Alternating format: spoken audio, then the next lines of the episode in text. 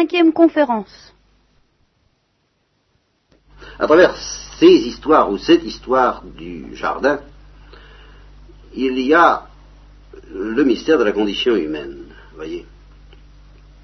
Et puisque nous reprenons, après un, assez long temps d'arrêt, je voudrais ouvrir ça par une petite introduction sur cette notion de la condition humaine qui est le titre d'un ouvrage de Malraux d'ailleurs, ce qui veut dire que, puisque quand on choisit un titre, c'est pour qu'on vende le livre, hein, et euh, il est souhaitable qu'un titre ait une espèce d'impact sur la, sensibilité d'imagination, fasse rêver, fasse penser, euh, donne euh, envie d'acheter le livre.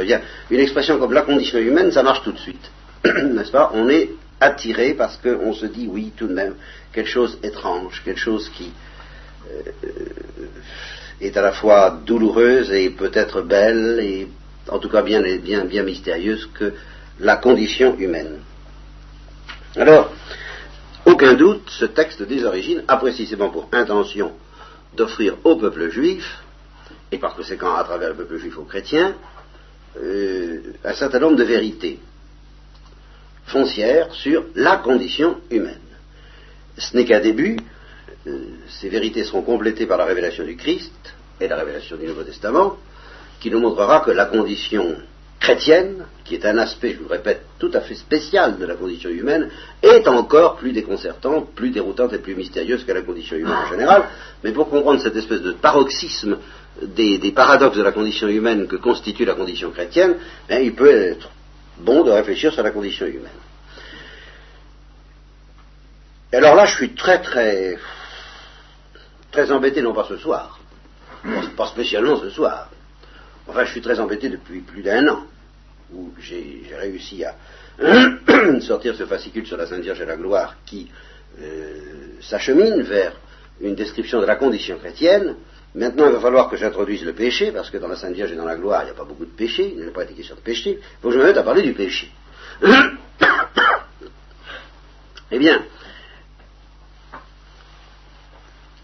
je suis perplexe, enfin, depuis un an à ce sujet du péché. Je me dis, mais je voudrais pouvoir répondre à un certain nombre de questions qui sont extrêmement modernes, et en même temps, je voudrais sauver du naufrage, non pas la doctrine chrétienne traditionnelle, qui n'a rien à craindre du naufrage, mais nos contemporains qui, eux, ont à craindre beaucoup ce naufrage qui consiste à ne pas comprendre les profondeurs, la hauteur, la largeur, la profondeur et la vérité de la tradition chrétienne sur tout ça. Alors, je voudrais leur parler du péché et de la condition pécheresse, qui est en même temps, qui est la moitié de notre condition chrétienne. Un chrétien, c'est un pécheur couronné de gloire, ce qui est vraiment extraordinaire, c'est un pécheur menacé par la gloire, cerné par la gloire, habité par la gloire, et, qui reste quand même un pêcheur, voire Dostoïevski, voire enfin euh, toutes sortes de choses qui sont fantastiques. Je voudrais essayer d'expliquer ce que ça veut dire, autrement qu'en termes poétiques, et autrement qu'en termes scolastiques, et autrement qu'en termes purement et simplement bibliques. Parce que pour les termes bibliques, vous n'avez pas besoin de moi. Pour les termes scolastiques, vous aviez plutôt tendance à vous passer de moi et les termes scolastiques eux-mêmes, et, à juste titre, et pour les termes poétiques, là encore, vous n'avez pas besoin de moi non plus. Alors, c'est pas facile de savoir qu'est-ce que c'est que d'être habité par le péché, que d'être pécheur. Alors, pour vous, pour vous donner une idée, quoi, qu'il ne faut pas traiter ces, questions à la légère. Voyez, amusez-vous à poser entre amis la question suivante la situation dans laquelle nous sommes, dans laquelle nous vivons quotidiennement, est-ce que c'est une situation normale? Amusez-vous donc à poser cette question, puis vous verrez que ça discutera ferme. Hein c'est tout ce que je peux vous promettre là, alors je peux prophétiser sans danger. Hein ce qui prouve que par cette simple mot, cette simple question, est-ce que nous sommes dans une situation normale nous touchons là un point névralgique et obscur, puisqu'il n'y a pas moyen de répondre.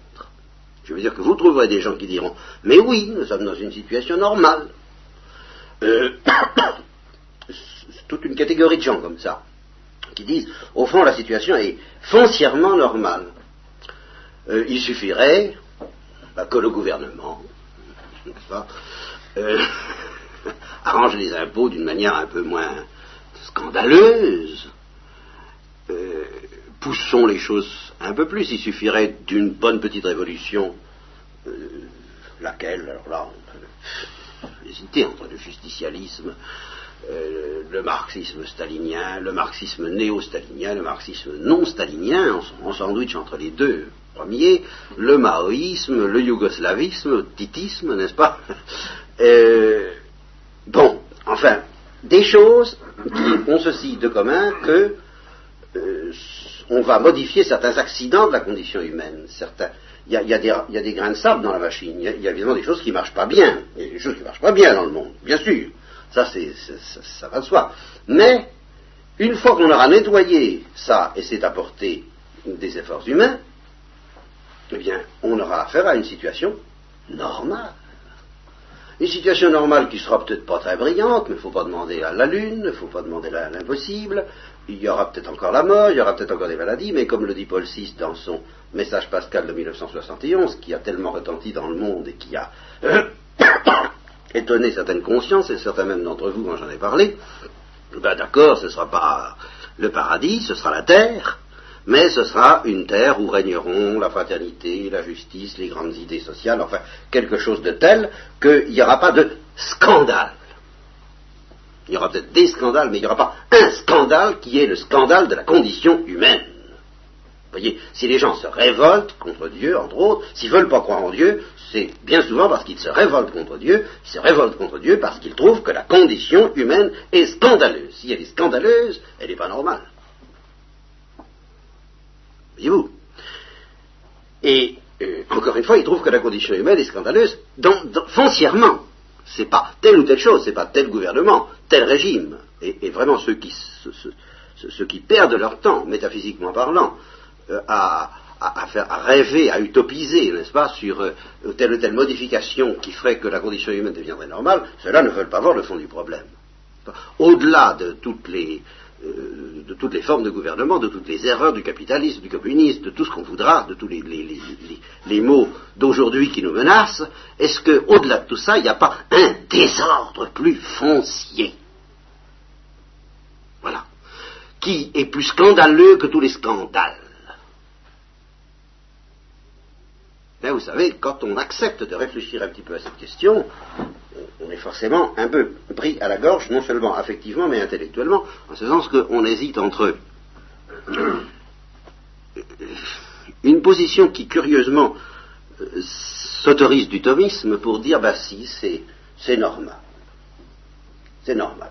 C'est normal qu'il y ait du péché, c'est normal qu'il y ait des erreurs, la nature humaine est fragile, la nature humaine, euh, ben, c'est une nature animale, dotée d'une raison, avec euh, euh, tous les avatars d'une situation de ce genre.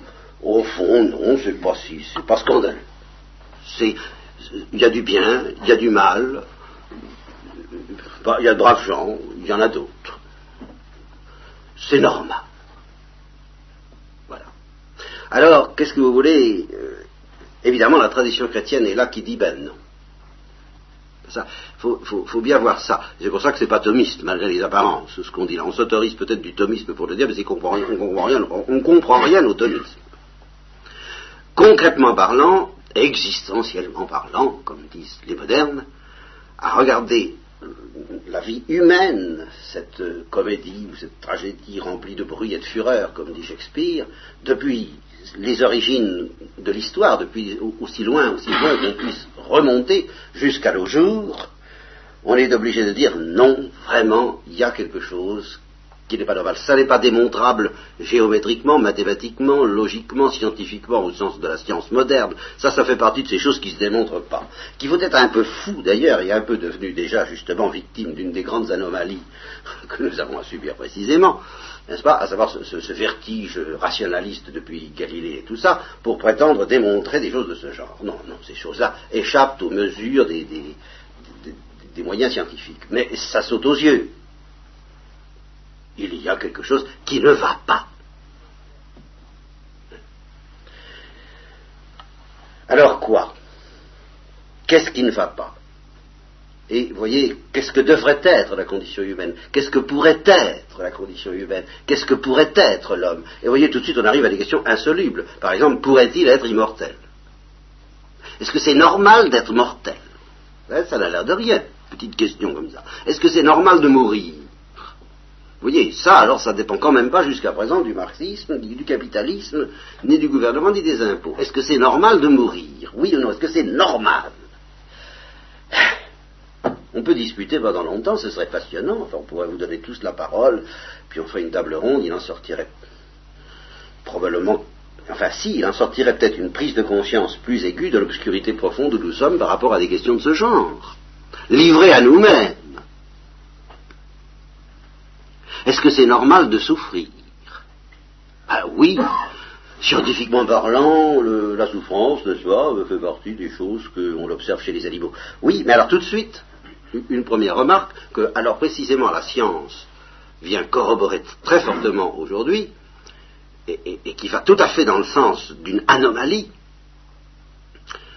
euh, les évolutionnistes, tels que un certain Edgar Morin, qui a écrit un livre sur le paradigme perdu, n'est-ce pas, qui est tout à fait évolutionniste, alors pour lui, il n'y a pas de problème, n'est-ce pas L'homme vient des primates, c'est démontré, c'est scientifique, c'est absolu. Bon.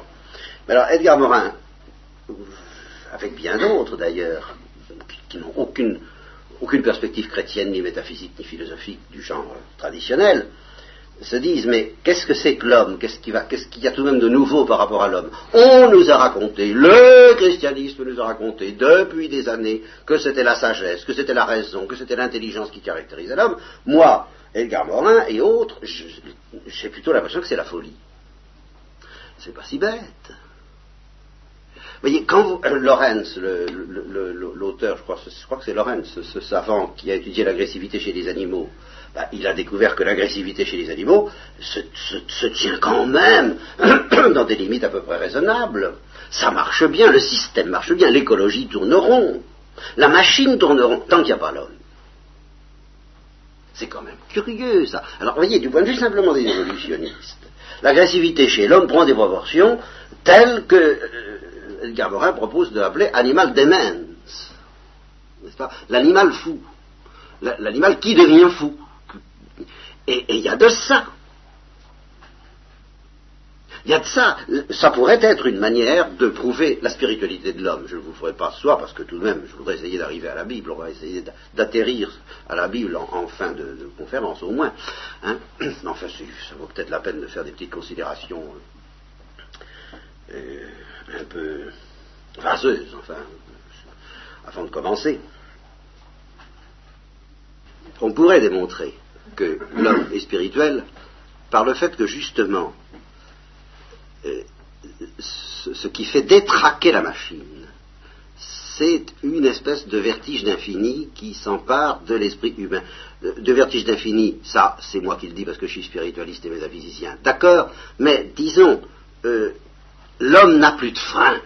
Voilà, c'est un petit peu ça. Les animaux ont un frein naturel, mais du fait que l'homme pense, eh bien, il, ne s'arrête plus. Les animaux font la guerre ben, instinctivement, mais l'homme pense la guerre, et à partir du moment où il pense la guerre, il ne s'arrête plus. Et il n'y a plus moyen de s'arrêter, il n'y a plus moyen de l'arrêter. On, tremble actuellement parce qu'on se dit, bon, qu'est-ce qui va arriver s'il fait telle ou telle découverte scientifique? Saura-t-il s'arrêter?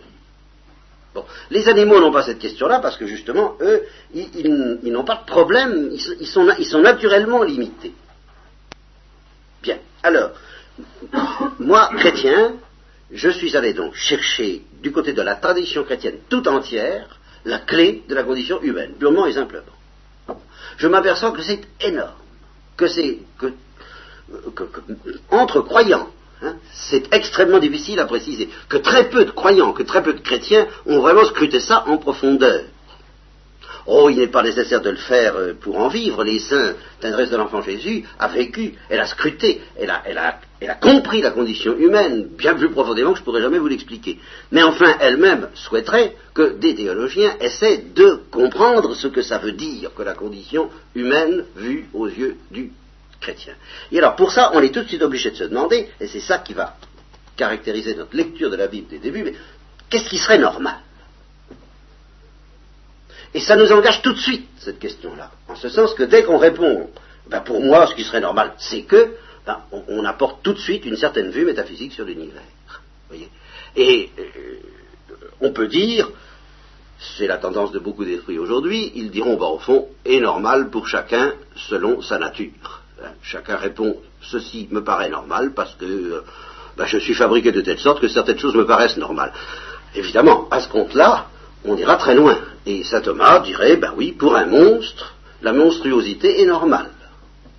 Bien sûr. Est-ce que ça cesse pour autant d'être une monstruosité? Est-ce qu'on ne peut pas attendre à une certaine objectivité là-dedans? Moi, je crois que oui. Et alors, je pose la question donc, à partir du livre de la Genèse, qu'est-ce que ce serait qu'une condition humaine euh, normale? Oui, une condition humaine qui ne serait pas marquée par le désordre. Et un désordre euh, disons, qu'est-ce que ce serait qu'une condition humaine aussi normale que le serait celle des animaux s'il n'y avait pas l'homme? Je m'excuse, c'est un peu long, hein, vous voyez, vous comprenez bien ce que je veux dire. S'il n'y avait pas l'homme, les animaux seraient dans une condition, euh, au fond, assez heureuse.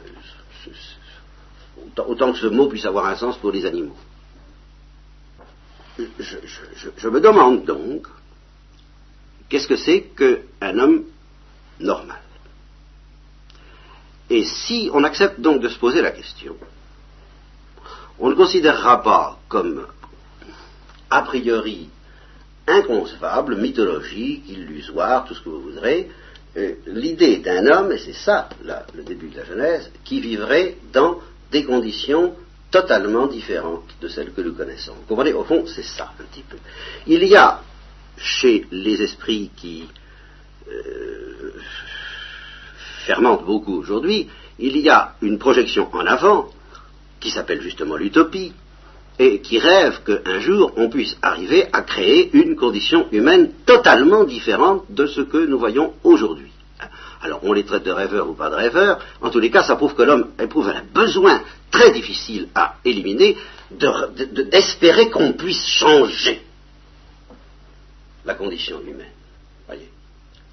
Euh, c'est incontestable chez les marxistes, et c'est incontestable chez beaucoup de, ceux qu'on appelle aujourd'hui des, utopistes. Bon. Dans la révélation judéo-chrétienne, il y a deux conditions humaines qui nous sont proposées comme totalement différentes de celles que nous connaissons. Une condition humaine aux origines, celle que nous allons regarder maintenant, et une condition humaine, alors, à ce qu'on appelle l'eschatologie, la fin des temps, la résurrection. À ce moment-là, dans les deux cas, on aura affaire à une condition humaine normale. Mais pour le moment, nous sommes dans un entre-deux, nous sommes en sandwich entre une condition humaine qui fut normale, une condition humaine qui sera normale, et nous sommes dans une condition humaine qui ne l'est pas. C'est vrai ou c'est pas vrai, c'est une autre question. Je ne pense pas qu'on puisse taxer cette affaire-là de délire a priori lorsqu'on voit justement avec quelle ténacité les hommes sont tourmentés par cette idée, mais enfin il y a tout de même quelque chose qui n'est pas normal dans ce que nous vivons. Le christianisme dit oui, il y a quelque chose de pas normal, et je vais vous dire quoi. Bon, on peut discuter. En tous les cas, ça n'est pas exorbitant à première vue, ça mérite d'être entendu, ce que le christianisme, ce que le Christ et l'Église peuvent avoir à nous dire sur cette anomalie qui caractérise notre condition aujourd'hui. Alors, j'ai une conscience très claire que ce que je vous ai dit sur la faute de nos premiers parents, d'après le texte de la Genèse, eh bien, j'en suis parvenu à bout. Ça, alors là, euh, si je m'arrête de commenter ce texte, où il a été question de, de, de Ève qui écoute le serpent, et qui s'entend dire mais non, vous ne mourrez pas, c'est pas ça, c'est parce qu'il se méfie de vous, euh, il a, des, intentions suspectes à votre égard, vas-y, n'aie pas peur, ce fruit est délectable. Bon, nous avons commenté tout ça. Euh, nous nous sommes demandé en particulier, est-ce que l'arbre de vie et l'arbre de la science du bien et du mal, je vous le rappelle rapidement, est-ce que c'est vraiment deux arbres et à mettre sur le même pied deux arbres réels, deux arbres symboliques, un arbre réel et un arbre symbolique, ou un seul arbre, vu sous différents aspects, et je vous avoue très franchement que cette question-là, j'en suis pas venu à bout. J'ai préféré me contenter provisoirement d'une vue théologique dans laquelle je vous j'ai dit l'homme était dans une condition normale sur laquelle nous reviendrons, mais qui tout de même était pas purement et simplement réduite à l'humanité. C'est-à-dire que l'homme était, comme je vous l'ai d'ailleurs dit d'après le texte, habillé d'une certaine gloire. Et cette gloire était la promesse, était en même temps euh, la porteur du désir d'un achèvement. Et c'est à propos de cet achèvement de la gloire qu'est venu s'interposer pour l'homme une difficulté, ce qu'on appelle très précisément une épreuve. Je vous ai expliqué en quoi consiste cette épreuve. Il fallait passer du pressentiment confus de la gloire à la plénitude de la gloire. Et pour passer du pressentiment confus de la gloire à la plénitude de la gloire, il fallait pratiquer un exercice euh, de style, n'est-ce pas, mais de haut style, et de haute voltige, et de haute cabriole, qui s'appelle le renoncement, qui est quelque chose d'assez subtil dont je vous ai parlé pendant toute une séance. Alors, euh, c'est ce que signifie, mais je ne me charge plus maintenant, provisoirement, de regarder le détail du texte, mais c'est ce que signifie cette interdiction de toucher à l'arbre de la science du bien et du mal. C'est-à-dire que l'homme était invité à poser un acte de renoncement, et s'il avait accepté ce renoncement, alors il aurait connu une métamorphose et un passage dans la gloire euh, dont je vais essayer de vous expliquer, que vous faire pressentir qu'il y a tout de même des choses qui sont tellement belles, tellement ahurissantes, tellement fantastiques, qu'il n'est pas question pour nous de nous en emparer. Et que c'est un petit peu ce qu'on pourrait voir, mais alors c'est un symbolisme que je vous propose, ce n'est pas une interprétation ferme du texte, mais enfin, j'y pensais tout à l'heure, je me disais, on pourrait résumer tous les efforts que nous avons faits autour de ce texte de la manière suivante. L'arbre de vie se présentant effectivement comme non pas seulement la promesse d'une immortalité indéfinie sur la terre, mais comme la promesse de l'immortalité glorieuse. Mais alors, justement, inaccessible, ce, fruit de l'arbre de vie, euh, il n'est pas dit que l'homme le désirait, il n'est d'ailleurs pas dit non plus qu'elle désirait, que Ève désirait le fruit de l'arbre de la chose du bien et du mal, avant d'avoir été incitée à le désirer par le serpent. Mais le fruit de l'arbre de vie, on pourrait le concevoir comme quelque chose qui se présente comme merveilleux, désirable et rigoureusement inaccessible. Et dont la révélation qui habitait nos premiers parents leur assurait simplement, eh bien, il viendra, ce fruit viendra tout seul, il te sera donné. Tu n'as pas à le conquérir. Ce n'est pas un fruit que l'on puisse conquérir. Et je me mets dans cette hypothèse actuellement, si vous voulez, qu'ils ont très bien compris, ils ont très bien perçu au début que l'arbre de vie ne pouvait pas être conquis. Un peu comme, je dirais, le cœur de quelqu'un ne peut pas être conquis. Parce que si le cœur de quelqu'un est conquis, ben c'est qu'il ne s'est pas donné librement. Voyez, là, gratuit. Il est là. Il est désirable, mais il faut attendre qu'il soit donné je te le donnerai quand je voudrai. Comme un, ça peut paraître évidemment un peu sadique, comme un, sucre à un chien, quoi, si vous voulez. Tu, tu, l'auras quand tu n'auras pas essayé de t'en emparer, on lui met sur le museau, toujours l'homme qui joue avec les animaux, vous voyez. Et alors on lui met sur le museau, et puis il, faut qu'il apprenne à y renoncer, pour qu'on lui dise, eh bien, je te le donne. Voyez et il n'y a pas de doute que la, vie, je me rappelle avoir dit d'ailleurs, en commentant le texte avec vous, cette chose que j'avais oubliée, qui est très remarquable, qui est la solitude de l'homme, avant que Dieu lui ait une femme, justement. C'est qu'avec toute la splendeur de sa vie intérieure, de sa vie et, du monde extérieur qui pouvait lui appartenir, eh bien, il restait seul, tant qu'il n'avait pas de compagne. Bon. Mais qu'est-ce que ça veut dire ne plus être seul? Ça veut dire avoir une aide semblable à lui, etc., tout ce que vous voudrez. Mais ça veut dire aussi qu'entre les deux, il y a un dialogue. Mais qu'est-ce que c'est que le dialogue? On, parle beaucoup du dialogue aujourd'hui. Mais il y a des lois du dialogue. Et ces lois sont terribles. Les psychologues le connaissent bien. Et les psychiatres encore mieux. Parce que si on ne joue pas comme il faut la loi du dialogue, on est fichu. On est muré. Pour jouer la loi du dialogue, il faut accepter, par exemple, la gratuité du don. De tout don digne de ce nom. Si vous voulez obtenir le cœur de quelqu'un, il faut accepter que ce soit gratuit. Sinon, vous êtes fichu. Vous n'entrerez pas en communication avec lui. Alors ça, c'est dramatique quelquefois. Soit ceux qui veulent forcer l'autre à se donner, soit ceux qui veulent précisément renoncer à toute communication puisqu'on ne peut pas les y obliger. Le jeu du don, du veux-tu, mais oui, euh, et, je suis heureux que tu ne sois pas obligé de me le donner, tu me le donneras quand tu voudras, et c'est ça qui fait ma joie, c'est que tu me le donneras quand tu voudras. Les gens qui savent dire ça sont heureux. Et ils ne sont pas seuls. Et les gens qui ne savent pas dire ça sont seuls. Impitoyablement. Eh bien, par rapport à Dieu, c'était ça, l'arbre de vie. Veux-tu jouer avec moi le jeu de la gratuité? Parce que tu...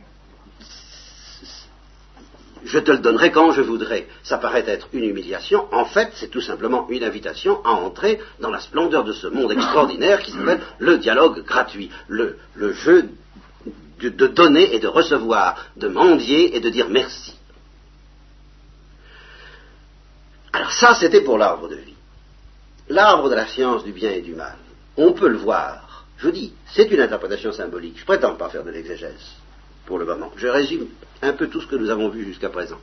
On peut voir l'arbre de la science du bien et du mal comme au contraire, je dirais, l'arbre de la solitude. C'est-à-dire de tout ce qu'on peut obtenir en restant seul. Ça peut aller très loin, parce qu'on peut connaître euh, des secrets fantastiques. On peut entrer dans une métaphysique, dans une, on, peut atteindre, on peut connaître le secret de l'univers, le secret de toute chose, l'art de commander toute chose. On peut peut-être même espérer connaître le secret de Dieu, qui sait. Et c'est là ce que le serpent, je crois, a tout de même suggéré à Ève, c'est que par une autre voie, qui serait une voie de conquête, leurs yeux pourraient s'ouvrir à des choses qu'ils ne connaissent pas tant qu'ils restent euh, apparemment prisonniers de ce mystère du dialogue. Parce que quand on est prisonnier, si on n'accepte pas d'être un peu prisonnier, il n'y a pas d'autre, on ne peut pas connaître le mystère du dialogue. Je partirai si tu veux, je viendrai si tu veux, je, ferai, ce que tu, voudras, car Dieu nous dit inlassablement, je ferai ce que tu voudras, mais fais, tout ce que je voudrais. Et, pour ceux qui regardent les choses du dehors, pour ceux qui sont murés et par conséquent ricanants, ça paraît un marché de dupes. Ah bien sûr, ah, évidemment, il fera tout ce qu'on voudra, à condition qu'on fasse tout ce qu'il veut. C'est un marché de dupes. Ah oui, avec cette, c'est la seule chose qu'il ne voit pas, c'est que euh, Dieu aime vraiment et Dieu donne vraiment, et par conséquent, celui qui reçoit doit en échange faire la même chose. Et la seule différence, si vous voulez, c'est que chacun fait ce qu'il veut, puisque chacun fait ce que veut l'autre. Seulement, ils sont deux, au lieu d'être seuls. Ce que je veux dire, c'est que chacun des deux pourrait faire ce qu'il veut en ne s'aimant pas. Je fais ce que je veux, tu fais ce que tu veux, on est libre. Et ça va. Bon. Alors moi, je veux vivre dans un appartement Louis XV, toi tu veux vivre dans un appartement Henri IV. Bien. Eh bien, tu veux, euh, ça va. Bon. Supposons qu'on se mette à s'aimer. Toi, tu veux vivre dans un appartement Louis XV, eh bien, oui, je le veux parce que tu le veux. Et toi, tu veux Henri IV Ben moi, je le veux parce que tu le veux. Bon, matériellement, ça reviendra au même. Seulement, on s'aimera. C'est la seule différence. Parce qu'on aura voulu tout ce que veut l'autre. Et que l'autre voudra à son tour tout ce que nous voulons. Ça, c'est la loi de l'amour, c'est rigoureux. Bon, eh bien, l'arbre de vie symbolise ça, et l'arbre de la science du, bien et du mal symbolise tout ce qu'on peut obtenir en restant seul, par l'intelligence. Le serpent a invité Ève à choisir de conquérir ce qui lui était offert gratuitement si elle avait accepté le jeu du dialogue et de la gratuité, et le jeu de l'amour et non pas du hasard, mais le jeu de l'amour et de la gratuité. Et, par conséquent, de, oui, de l'imprévisibilité. C'est pas le jeu de l'amour et du hasard, c'est le jeu de l'amour et de l'imprévisibilité. Impossible d'accepter le jeu de l'amour si on n'accepte pas le jeu de l'imprévisibilité. Eh bien, elle a voulu pouvoir prévoir ce qu'est la science du bien et du mal. Alors là, on prévoit. Et on est seul. Alors, elle a fait ça. Bon, qu'est-ce qu'il en est résulté? Eh bien, un certain nombre de choses, alors, que je désespère d'analyser, et depuis un an, j'essaie de m'y affronter. Et c'est pour ça que je ne veux pas revenir sur l'événement de la chute lui-même, je, vous en donne ce qui me paraît être sa signification, un des aspects de sa signification spirituelle, psychologique et métaphysique, mais enfin on pourrait dire encore, on pourrait en parler indéfiniment de cette chute. Bien, mais il faut tout de même arriver aux conséquences. Alors, arrivons-en en conséquence, et ce soir, je vais essayer, puisque ça fait tout de même trois quarts d'heure que j'ai essayé de parler, je vais essayer de lire le texte sans trop le commenter, comme j'avais déjà essayé, mais vous savez que ça ne m'est pas facile, pour que euh, je puisse après en décoller et essayer de vous expliquer un certain nombre de choses qui ne sont pas faciles non plus. Donc je prends, oui, à, partir du moment où ils entendent le bruit de Yahvé Dieu se promenant dans le jardin à la brise du soir, et Yahvé Dieu appela Adam et lui dit, non pas comme disait ce bon vicaire normand en un temps bien antérieur au concile, Adam Ouktet, hein, en, patois, en accent normand, non, mais enfin il lui dit, où es-tu? Évidemment, se rapproche. Et Adam lui dit, vous voyez, pourquoi est-ce que Dieu lui dit où es-tu? C'est que déjà Adam semble pas très facile à apercevoir. Alors là encore, bah, vous voyez, j'arrive pas, je ne peux pas m'empêcher de commenter. Il est évident que rien n'est caché aux yeux de Dieu. Dieu. Dieu sait très bien où est Adam. Mais justement parce que Dieu sait très bien où est Adam, Dieu voit très bien qu'Adam se cache. Dans la mesure où Dieu respecte notre liberté, il ne peut pas nous empêcher de nous cacher, ou alors il ne respecte pas notre liberté. Ça ne l'empêche pas de savoir ce qu'on fait. Mais ça n'empêche qu'on a l'attitude existentielle, comme on dit, phénoménologique, si vous voulez, qui consiste à se cacher. Une attitude de repli, et, devant lequel Dieu dit, eh bien, j'attends, je ne peux rien faire. Tu, tu te caches. Je ne peux rien faire, tu te caches. Voyez, il ne faut pas s'imaginer qu'on ne peut pas se cacher à Dieu. En un sens, on peut pas, on peut rien lui cacher, mais on peut se cacher. C'est une attitude. Et alors, dès, que Dieu veut jouer avec nous le jeu d'être deux, ben, dès qu'on prend l'attitude de se cacher, il est obligé par le jeu de respecter cette attitude et de dire où es-tu? Je ne te trouve pas. Je ne te trouve pas comme je voudrais, parce que tu es libre. Si tu veux te cacher, tu te caches. Alors Adam se, justifie, il dit oui, euh, j'ai, entendu, j'ai entendu ton bruit dans, le jardin, et j'ai eu peur parce que je suis nu. Alors je suis nu, je l'interprète, ça ce n'est pas d'exégèse non plus, je l'interprète comme la perte de la gloire et de la grâce. Leurs yeux se sont ouverts et ils se sont retrouvés seuls. Donc ils n'étaient plus revêtus, protégés, entourés. Il n'y avait plus sur eux cette gloire bénissante. Alors ils ont compris qu'ils étaient nus, et ils ont eu peur de celui qui les bénissait auparavant. J'ai eu peur, parce que je suis nu, et je me suis caché. Alors Dieu lui dit, mais comment as-tu su que tu étais nu? Est-ce que tu aurais mangé de l'arbre dont je t'avais défendu de manger? Et Adam dit, alors Adam dit, vous savez ce que Adam dit, n'est-ce pas C'est à son honneur. Hein euh, la femme que tu as placée près de moi, c'est elle. C'est elle qui m'a donné euh, de l'arbre et j'ai mangé. Mais vous savez, à ce sujet, euh, j'ai découvert justement que Saint Paul dit une chose tout à fait étonnante dans la première à Timothée que nous verrons un jour nous continuons sur cette lancée et à cette vitesse. Il dit ceci, retenez bien, ça c'est même extraordinaire. Adam n'a pas été trompé. Hein, c'est pas un théologien dit c'est Saint Paul. Adam n'a pas été trompé. Mais la femme ayant été trompée, et pas Adam, il a été dans la transgression. Autrement dit, ça laisserait entendre qu'il n'a pas tellement été dupe. Il s'est dit, ça va mal tourner cette histoire-là. Mais il a été faible. Ouais, il faudrait revenir sur les trois conférences que je vous avais faites sur la psychologie de l'homme et de la femme, mais ça, je n'en sens pas la force ce soir. Et surtout, ce n'est pas notre sujet tout de même. Donc, la femme que tu as placée près de moi, c'est elle qui m'a donné de l'arbre et j'ai mangé. Et il y avait Dieu dit à la femme, qu'est-ce que tu as fait?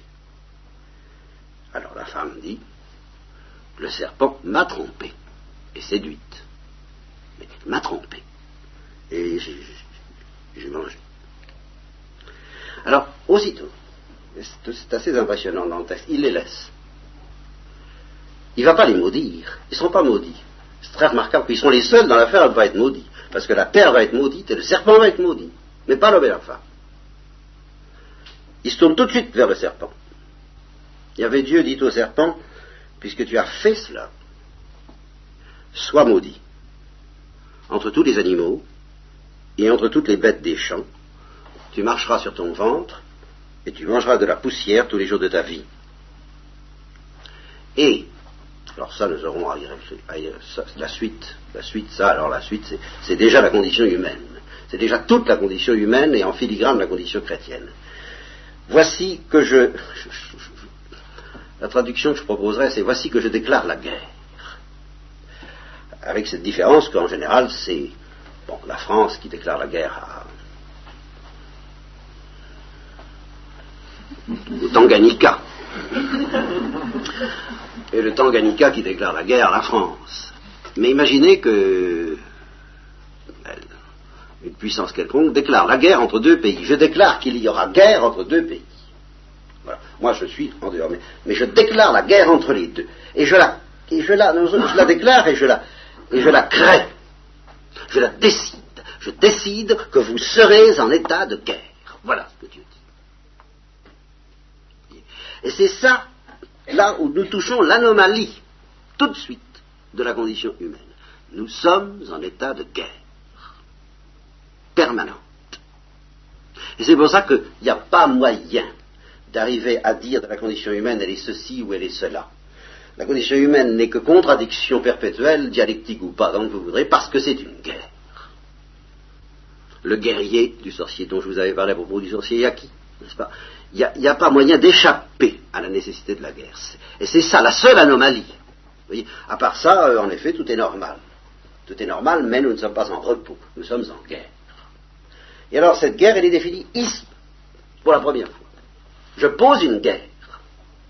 Je déclare une guerre. Et je veux qu'il y ait une guerre entre toi et la femme.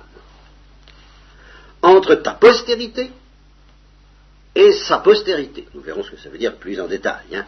Ce soir. Je ne commente pas malgré les apparences. Je lis. Celle-ci t'écrasera la tête, et toi tu la mordras au talon. Puis, alors voilà, ça c'est la prédiction, c'est la, malédiction adressée au serpent. Par contre, vous allez voir que ce qu'il dit à la femme et à l'homme, je voudrais que vous l'entendiez tout de suite, dès maintenant, non pas comme une condamnation, mais comme des paroles de réconciliation. Je voudrais vous offrir, si vous voulez, avant que nous lisions même ces paroles, je voudrais vous offrir l'accompagnement musical, pour que vous les entendiez pas de travers et à la sauce janséniste ou à la sauce dramatisante, non. L'accompagnement musical, c'est Oh, pourquoi m'as-tu fait ça, moi qui t'ai tant aimé, mais je t'aime encore et nous allons nous retrouver. Euh, on pourrait presque dire à la limite tout ça c'est pas très grave, euh, n'exagérons pas. Hein. Mais enfin presque. En, tous les cas, ça n'est pas mortel, c'est pas c'est pas fini, tout n'est pas fini entre nous. Ça va reprendre, on va se retrouver. Hein. Seulement, ah ben ça va être autre chose. Hein. Ça va être autre chose. Ça ne va plus être normal nous, allons nous aimer autant et plus, mais dans d'autres conditions. Et le jeu de l'amour et de l'imprévisibilité va obéir à des lois nouvelles que je m'en vais énoncer, et qui ne sont pas drôles à première vue, ça il faut le reconnaître. Je multiplierai la souffrance de tes grossesses, tu enfanteras dans la douleur, puis alors une petite définition de la vie sexuelle comme anormale. Attention comme, impliquant déjà une anomalie, mais une anomalie constante, mais qui n'est pas purement et simplement ce que serait la vie sexuelle normale, telle que Dostoïevski, par exemple, l'a pressenti quand il a fait le voyage euh, imaginaire dans le, conte dans le songe d'un homme ridicule de ce monsieur qui, débarque dans la planète Terre, pratiquement. Euh, c'est de la science-fiction, si vous voulez. Il débarque dans la planète Terre avant la chute. Et alors il dit, ben, il, y avait, il y avait la vie sexuelle, mais sans cruauté.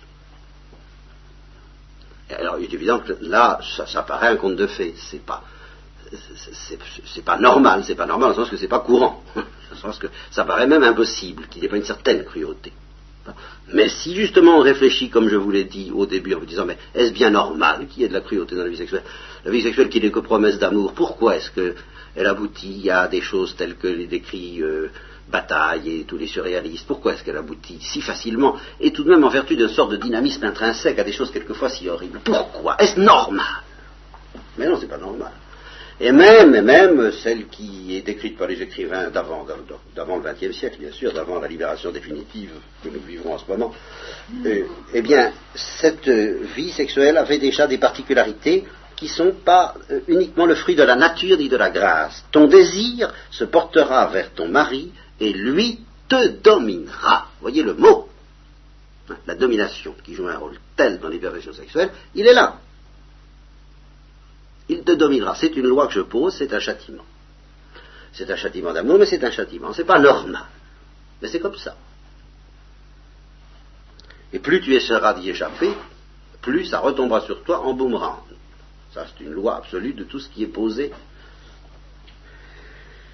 Et il dit à l'homme, Adam, puisque tu as écouté la voix de ta femme, ou de la femme, et que tu as mangé de l'arbre dont je t'avais prescrit de ne pas manger, que maudit soit le sol dans ton travail. Vous voyez, ça non plus, ça ne va pas être normal. Et alors, combien on le dit, mais enfin le travail devrait être, devrait être, s'il n'y avait pas les injustices sociales. Attention, ça pourrait être très adouci. Mais une certaine malédiction ne peut pas entièrement disparaître. Nous aurons à nous interroger longuement sur ce que ça veut dire. Parce que c'est, vous savez, c'est pas commode. Hein. Je vous dis, ça fait un an que je sèche là-dessus, en salivant un peu de temps en temps, mais pas beaucoup. Bien. Que maudit soit le sol dans ton travail, tu t'en nourriras par un travail pénible. Tu t'en nourriras, oui, tu t'en nourriras. Mais par un travail pénible ce qui n'est pas normal. Mais c'est comme ça. Tous les jours de ta vie. Il fera pousser pour toi des ronces et des épines. Alors ici, le commentateur dit, ben, il y avait des ronces et des épines avant la chute, il ne faut pas s'y tromper. Oui, et en effet. Eh bien, nous aurons à nous demander ce que ça veut dire. nous verrons que ça implique que l'homme a perdu une certaine clé dans cette histoire-là. Une clé que d'ailleurs, désespérément, il essaie de retrouver, mais n'anticipons pas. Il fera pousser pour toi des ronces et des épines, et tu mangeras les plantes des champs. Tu mangeras ton pain à la sueur de ton visage jusqu'à ce que tu retournes à la terre, car c'est de la terre que tu as été tiré, car tu es poussière, et tu retourneras en poussière. Ça, c'est la condamnation à mort.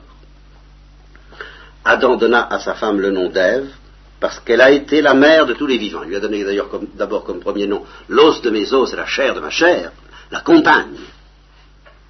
Et puis, dans la perspective de la fécondité, euh, Ève, parce qu'elle a été la mère de tous les vivants. Et Yahvé Dieu fit à Adam et à sa femme des tuniques de peau, et il les en revêtit. Ils ne sont plus vêtus de gloire, mais de tuniques de peau. Et Yahvé Dieu dit, voici que l'homme est devenu comme l'un de nous. Alors ça, c'est un texte très difficile dont nous essaierons de parler, mais pas trop en exégète, parce qu'on n'en sortirait jamais. Alors ça, les exégètes n'en sont jamais sortis. Pour la connaissance du bien et du mal, et maintenant qu'il ne tende pas sa main et qu'il ne prenne pas aussi de l'arbre de vie pour en manger et vivre à jamais. Et Yahvé Dieu le renvoya du jardin d'Éden pour cultiver le sol d'où il avait été tiré. Et il chassa Adam et le fit habiter à l'orient du jardin d'Éden, et il plaça les chérubins et la flamme du glaive en zigzag. Le glaive en zigzag, c'est vraiment c'est Zorro, hein, pour garder le chemin de l'arbre de vie. Voilà, alors nous arrêtons la lecture ici et la conférence du même coup, euh, mercredi prochain. Alors je prendrai donc, comme je vous dis, un certain recul par rapport à ce texte, et j'essaierai de mettre en place un certain nombre de notions sans lesquelles je ne dis pas qu'on ne peut pas le comprendre, car de toute façon le comprendre est bien problématique, mais sans lesquelles on ne peut même pas lui donner un début de sens, et en particulier cette notion de nature intègre, qui serait la nature normale s'il n'y avait pas eu cette perturbation étrange, euh, non seulement la perturbation qui vient directement du péché, mais la perturbation, je dirais, créée par Dieu. C'est ça qui, est vraiment, en effet, la croix de cette affaire-là, comme de notre condition humaine. Il y a une perturbation créée par Dieu. À la suite de la faute de l'homme, il y a vraiment une perturbation créée par Dieu. C'est une perturbation qui est magnifique dans son secret, mais c'est tout de même une perturbation. C'est ça que nous essaierons de comprendre.